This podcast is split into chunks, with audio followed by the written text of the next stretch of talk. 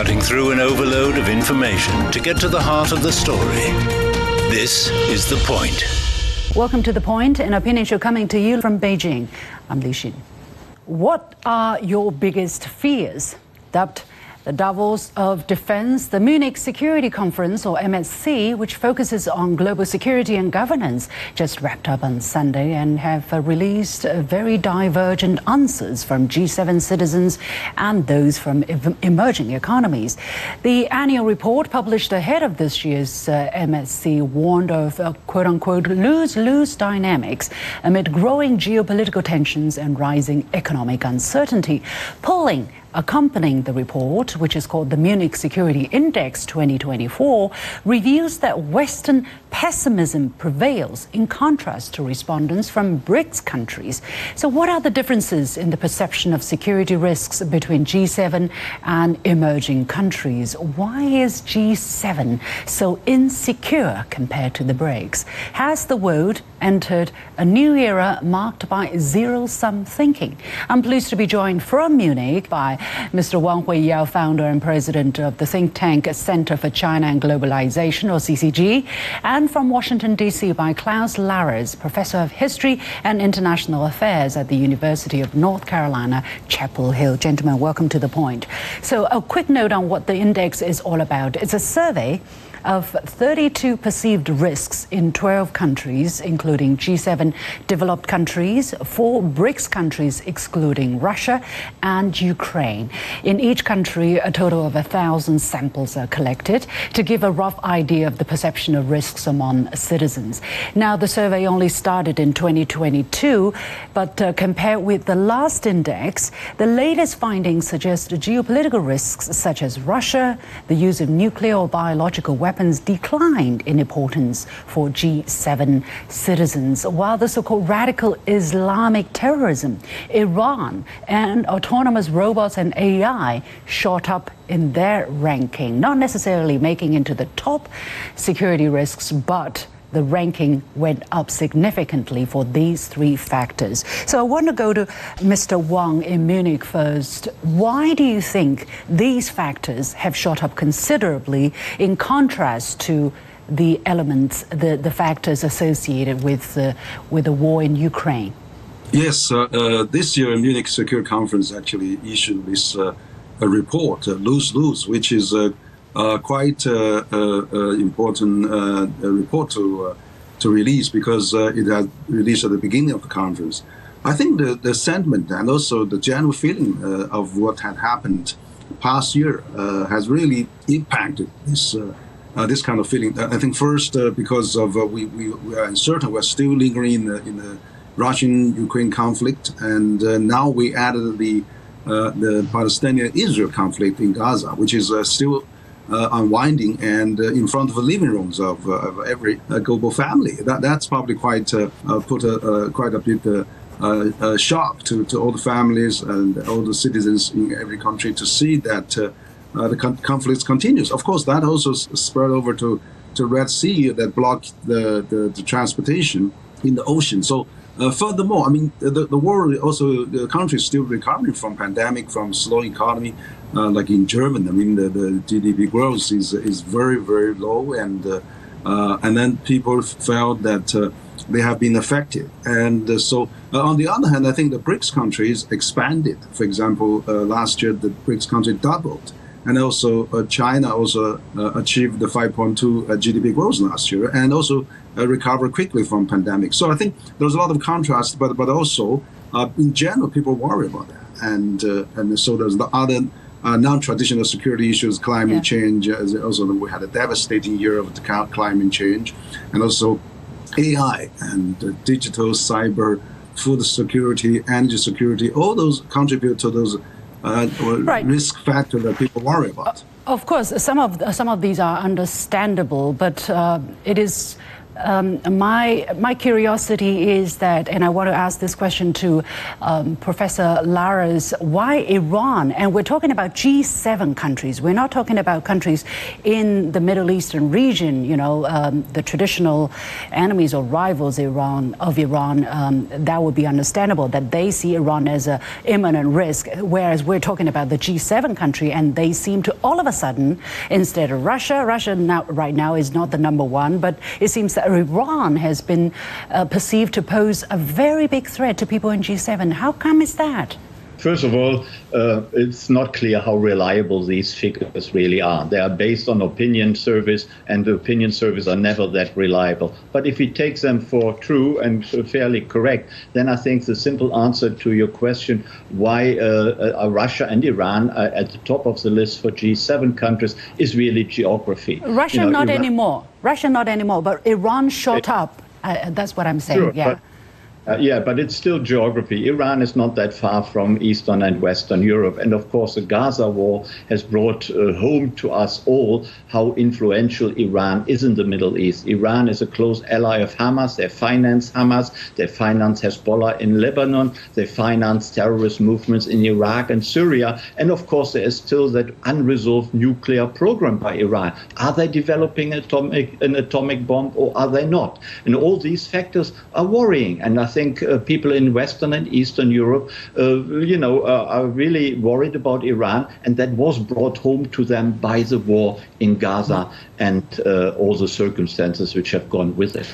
You have talked about some of these accusations which Iran denies, which um, cannot be backed cannot be backed up 100% by facts. For instance, in terms of the nuclear uh, program, um, there was an agreement that all major sides agreed to, but the United States pulled out of it. So um, I want to ask this question: Are these fear grounded in facts? Or grounded in media hype, in accusations that people don't really know the facts, and they're simply told so that Iran is a big threat, and they're believing that way. Regarding the nuclear program, uh, we don't really know what they intend to do. So far, they haven't developed a nuclear missile. If they still want to do so, we don't know. No so basically, probably... people are people are being led by public opinion and those who are producing well, these kind of suspicions. Is that what you're saying? No, there is a likelihood that Iran wants to develop a, a, nuclear weapon, but we don't know. Regarding the financing of Hamas, it is clear that Iran finances Hamas and has done so for many years. That is a matter of fact. Uh, the same applies to Hezbollah and Lebanon. We know the role of Iran in support of these terrorist movements, also in Syria and Iraq. Uh, how effective their support is, of course, we don't know for sure. And Iran itself says that it has distanced itself from Hamas and from that terrible attack on uh, Israeli citizens on the 7th of October. But still, uh, the, the influence of Iran in the Middle East is pretty clear in a dire way, in a negative way. And this worries the uh, average citizen in Western and Eastern Europe, I would say. And I think in many other countries around the world. Iran is a a, a, dubious player. It is not someone who is so basically. So basically, yeah. So sorry for interrupting. So basically, you're saying people have a legitimate fear of these factors um, that uh, they will possibly be excused or it, it would be understandable that uh, policymakers act on such fears and adopt policy measures which would protect people from this kind of. Is that what you uh, think or suggesting, Mr. Larres? Iran are quite justified. And Iran needs to be engaged and needs to be talked to, and it needs to be told that it should not finance terrorist in, uh, organizations, including Hamas. Basically, you're saying Iran is the bad guy, that the people in G7 have fear of these bad guys, and their fear are well founded.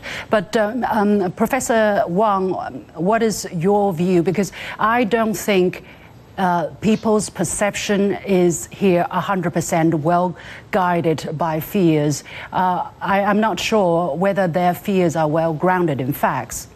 Well, I think the uh, the situation actually is uh, is getting a lot of uh, attention. I mean, also this this poll conducted probably after the the the you know Hamas and Israel conflict. Uh, but the thing is that we probably have to look at uh, the historical background, you know, the Palestinian issue, the two-state uh, uh solution never been implemented, and also uh, Gaza has been uh, locked down into a kind of a big prison style. So, you know, there's a lot of right, lot of and there's nobody asking that kind of questions, right? Yeah, so so I think terrorist act was not tolerated in any circumstances, but but also I think the Israel reaction was overwhelming, and uh, so that probably brought a lot of uh, uh concern. And of course, uh, uh, the, the Iranian was under the sanction for many years. so I, I, think that uh, as you said, the U.S. pulled out of the nuclear deal that uh, that has actually signed by uh, six, seven parties. Yeah. Well, so I, I, think there's many things that needs yeah. to work together on all front uh, to yeah. solve those concerns. Well, I'm not trying to defend Iran or anything here because what I'm feeling, what I'm sensing, if you compare the the fluctuation of the biggest uh, risk perceived by G7 countries versus the the risk perceived by uh, emerging economies, except Russia, you see a, a great fluctuation it seems that Europeans or G7 citizens are freaking out every year because of different things, whereas people in other parts of the world are much more relaxed. And the G7 citizens are particularly freaking out about geopolitics. I just wonder whether they're being informed properly by their media uh, professionals, by their politicians, and whether this kind of fear is being misused to, to inform policies that are going to exacerbate the fears for the people in G7 countries instead of the other way around. Professor Larres. Well, I think, you know, the way uh, you put it, freaking out, that is kind of correct. But why are they freaking out? Why are they freaking out? They have a lot of reason to freak out. Russia has invaded Ukraine two years ago. That war has been going on, a brutal, a very brutal war. It has been going on for two years. Is in the uh, in the immediate uh, neighborhood of the Baltic states, of Poland, of Germany. Of course, they are freaking out. Who wouldn't be freaking out if your neighbor gets attacked and uh, Putin may threaten to invade a NATO country? Uh, this is dangerous stuff. The same about Iran. You know, the support of Hamas by Iran Iran and Hamas then uh, uh, commits atrocities on Israeli citizens, that is, of course, a good reason to freak out. The world feels very insecure and very dangerous. No wonder people are freaking out. The thing is, the question I'm asking is it the right direction to go in to, to say, okay, there are these insecurities, so we have to beef up our security spending, our military spending, because this is where I'm seeing a lot of calls are being made for, you know, greater uh, resources to be put in to address this kind of insecurity, uh, which will then exacerbate the problem. Um, Mr. Wang, what is your understanding here? That's true. I, I think that the, the, the, like in the Munich Security Conference last three days, we, we felt there's a big mistrust uh, uh, issue there. That uh, that's why they they called uh, they called lose lose because uh, if we do not really uh, dialogue and have uh, you know communications and understandings, if we continue this kind of you know the, surprises we, we're, we're seeing everywhere, that that's really uh, will make people worry about the future, and then that's probably re- re- reflected in in the in this survey. But of course, uh, uh, whether that uh, there's some other uh, you know issues that has a historical issue hasn't been resolved, or there's a lot of background issue has been talked about. Those are probably we need to take into overall picture on that. Uh, so so I think particularly you know for Mr. Wang, he actually speech at the Munich stands out to be a uh, China would be a stabilizing forces, inject a lot of positive uh, forces, being a big country that can promoting peace and uh, uh you know stop the war that uh, China is greatly expecting now uh, with its influence and impact. So this is really a good message I think for Mr. Wang has been delivering and has been well very well received. I, I think that. You know, we, we, we, we do not need fear. We need a lot of uh, understanding, dialogue, and uh, you know communication visits. Uh, for instance, Wang Yi has met a number of counterparts at, at Munich, which is great. I mean, we need that. We and also I think the G7 countries shouldn't really worry or making policy based on some of those uh, uh, uh, some um, substantial fears. And but we, we need to really taking an overall picture. But also at the same time, addressing all those issues united uh, through the United Nations, through the National yeah, Security I'm, I'm, Council. In, in very in one word, Mr. Wang, do you think the discussion, the kind of in insights that are being shared that may influence policy coming out of uh, Munich, are they on the right path? Because if you're talking about fears and you're trying to address these fears in a short term perspective, you may end up in a catch 22 situation. The more you invest in military spending instead of in building trust, in cooperating, in, in reaching out, the more insecure you're going to end up. Absolutely, that, that's what I, I, I uh, spoke about at Munich. I, I, said, you know, the whole world is, is driving up the military budget. I mean, uh, you know, all the, all the NATO countries are uh, aiming at two percent of GDP now, and that's enormous uh, increase. And then if the, everybody uh, drive up the military budget and then reduce the development budget, the green budget, the world is getting more conflict, right. you know, getting okay. more uh, bad, and then yeah. that leads to more uh, escalation of the yeah. military exercise. Uh, yeah. Well, I hope I hope these these fears, unfounded or founded, will not be used to inform the kind of dangerous policies which will make people in the G7 countries even less secure about their future. Many thanks to my guests Wang Huiyao and Klaus Larres. We're going to take a short break, and when we come back, Volkswagen cars impounded at U.S. ports due to an electrical component allegedly being produced in Western China. How come? Why is the U.S. so fast and furious when it comes to Xinjiang? We all enter this world with the universal greeting. We then learn to speak. Bonjour, comment allez-vous? Hoy estoy muy contenta. Though our languages, cultures, and traditions may differ, we still share one thing in common.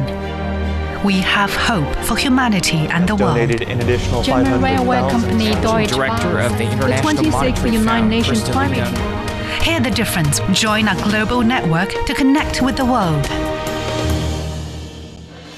making room for all opinions and seeing events from more than one side. This is The Point. When it comes to coercing foreign investors away from Xinjiang, America is playing fast and furious. Thousands of vehicles manufactured by Volkswagen or VW, including Porsche, Bentley, and Audi, have been impounded in U.S. ports, reportedly over a Chinese made component which may have come from Xinjiang in West China. In an official statement, the German carmaker says it's working to rectify a delay in delivering certain vehicles as it replaces the component. The automaker also said that it would discuss, quote unquote, the future direction of its business in the region. This despite an audit carried out last year, commissioned by the company, which found no sign of forced labor at its Xinjiang site. In the wake of lies about forced labor being committed there, the U.S.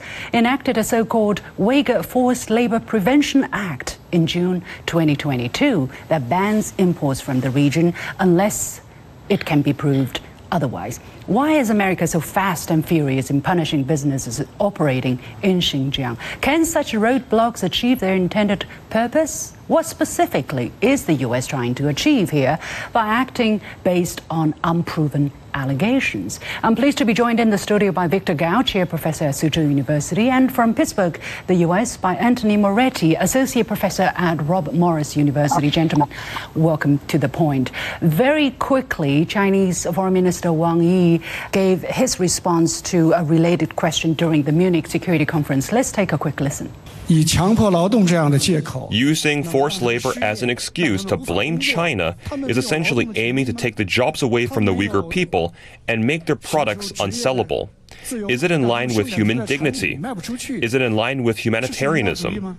Is this really safeguarding human rights? So, as I said earlier, the company is investigating into the matter and they are in discussion with uh, relevant authorities on the future direction of uh, their operations in Xinjiang. Victor, this could mean that VW or other foreign businesses that are in similar situation could be forced to close their factory in Xinjiang, which have been feeding not just the Han workers but also the Uyghur population. Is that a promotion of the human rights of Uyghur people in Xinjiang? Well, first of all, the human rights record for the Uyghur people and for people of every other ethnic background in Xinjiang uh, is very obvious. And it is only those who pretend that they do not want to see that that they want to indulge in their fantasies about the things which actually do not exist in Xinjiang. Therefore, I think what the US government is doing is anti Uyghur people to start with because it's making their livelihood even more difficult. even making their uh, employment, uh, job opportunities uh, more difficult for them. Uh, therefore, we need to see and tell the world what exactly is happening. And for these major companies, they have very strong legal and compliance department. They will check every law, every regulation upside down, downside up, for example. They want to leave no stone unturned in order to really be very compliant in terms of the laws and regulations. Therefore, this uh, news really was shocking to start with, and also it revealed the complete lack of confidence on the part of the US government because what they are doing is not making US great again. What they are doing is revealing their sense of inferiority and their sense of uh, vulnerability, for example, in their own way, and they want to weaponize and demonize all these things, even have no mercy for uh, the automakers from their allied countries and using such brutal acts against them to well, disrupt normal trade between well, there, countries. There's a saying, it is dangerous to be America's enemy, it is fatal to be America's allies, and I think it's probably proving its worth here. Professor Moretti, I want to ask you because that act is in many people's eyes, outrageous because the United States is literally saying what must not happen in some other country using its domestic means and based on allegations that have yet to be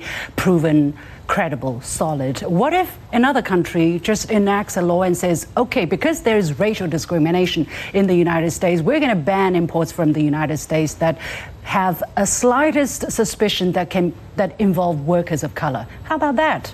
I agree. You know, there there is certainly a series of questions that need to be asked um, in terms of what is the real motivation here, and I don't think it's I don't think there's really any secret, and that is that. Um, the U.S. would like to see, and Germany is certainly in line with this, Volkswagen essentially remove itself from from the Chinese market entirely. And you know th- there is this tension that exists consistently between the aims of the political establishment and the aims of the business establishment, um, as it exists quite often in, in, Western countries. And you know what what the what essentially Volkswagen is saying at this point is, look, we surrender. And you're absolutely right. If any other organization or any other uh, uh, country tried to create a loss such as the one that is on the books in the U.S., the U.S. would look at it and essentially say, we don't care. Um, but of course, if the U.S. does it, then therefore, in the eyes of the Americans, it has to be right.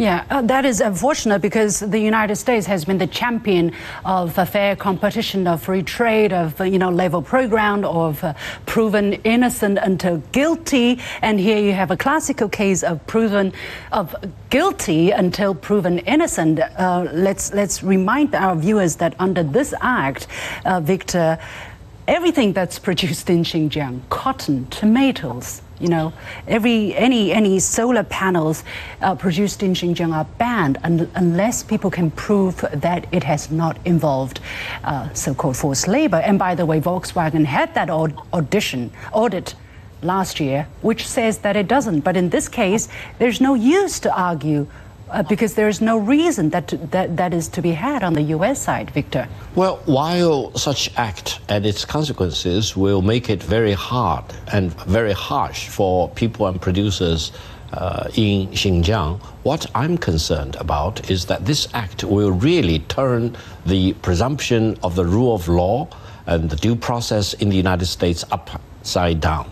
And this will be eventually dealing a heavy blow to what the United States has been built upon, and eventually it will cause more harm to the United States as a government, to the people in the United States, and all to the trading partners of the United States, be it allied countries or otherwise. Yeah, Professor Moretti, because the United States has been saying we want to compete with China, we want to cooperate with China. Uh, on what basis are they competing here? They're possibly competing for investment, competing for markets, but on what rules? Is this what the United States mean by competition? If that is how they are going to compete, this is going to be very unfair the narrative essentially has been written and, and we see it time and time and time again. And that is that let's be partners under our rules. Let's agree to more trade under our rules. Um, and again, if if you take this and flip that coin onto the other side, and if if if China or any country were to say to the U.S., let's trade under our rules, the U.S. would essentially laugh and say, no, it's not going to be that way.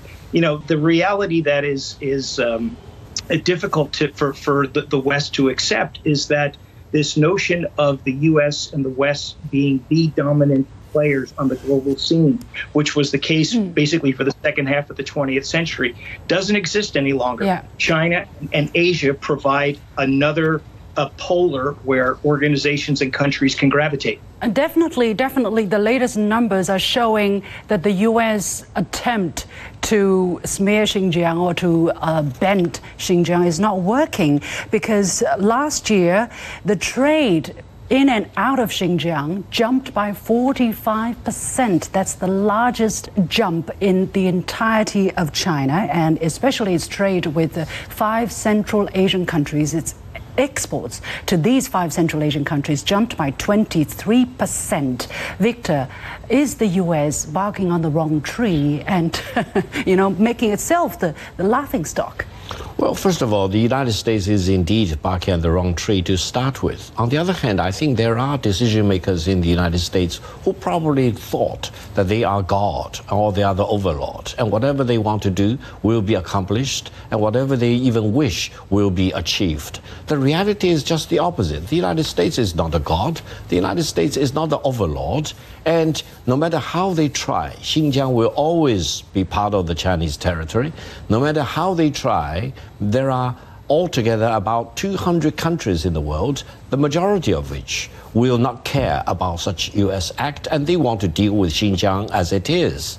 And this will eventually prove that the U.S. act or acts against Xinjiang and okay. uh, denying the rights of yeah. the Uyghur people will eventually fail. And Volkswagen is very unlikely, I would say, to pull their business out of China. It will be uh, an idiot to do that, however hard the U.S. tries. Anyway, we have to leave it there. Victor Gao, thank you very much. And Anthony Moretti joining us from the United States. Thank you very much. And with that, we come to the end of this edition of The Point with me, Liu Xin. As always, you can follow me on Facebook and Twitter using the handle Liu Xin in Beijing. On behalf of the whole team, thank you for joining us.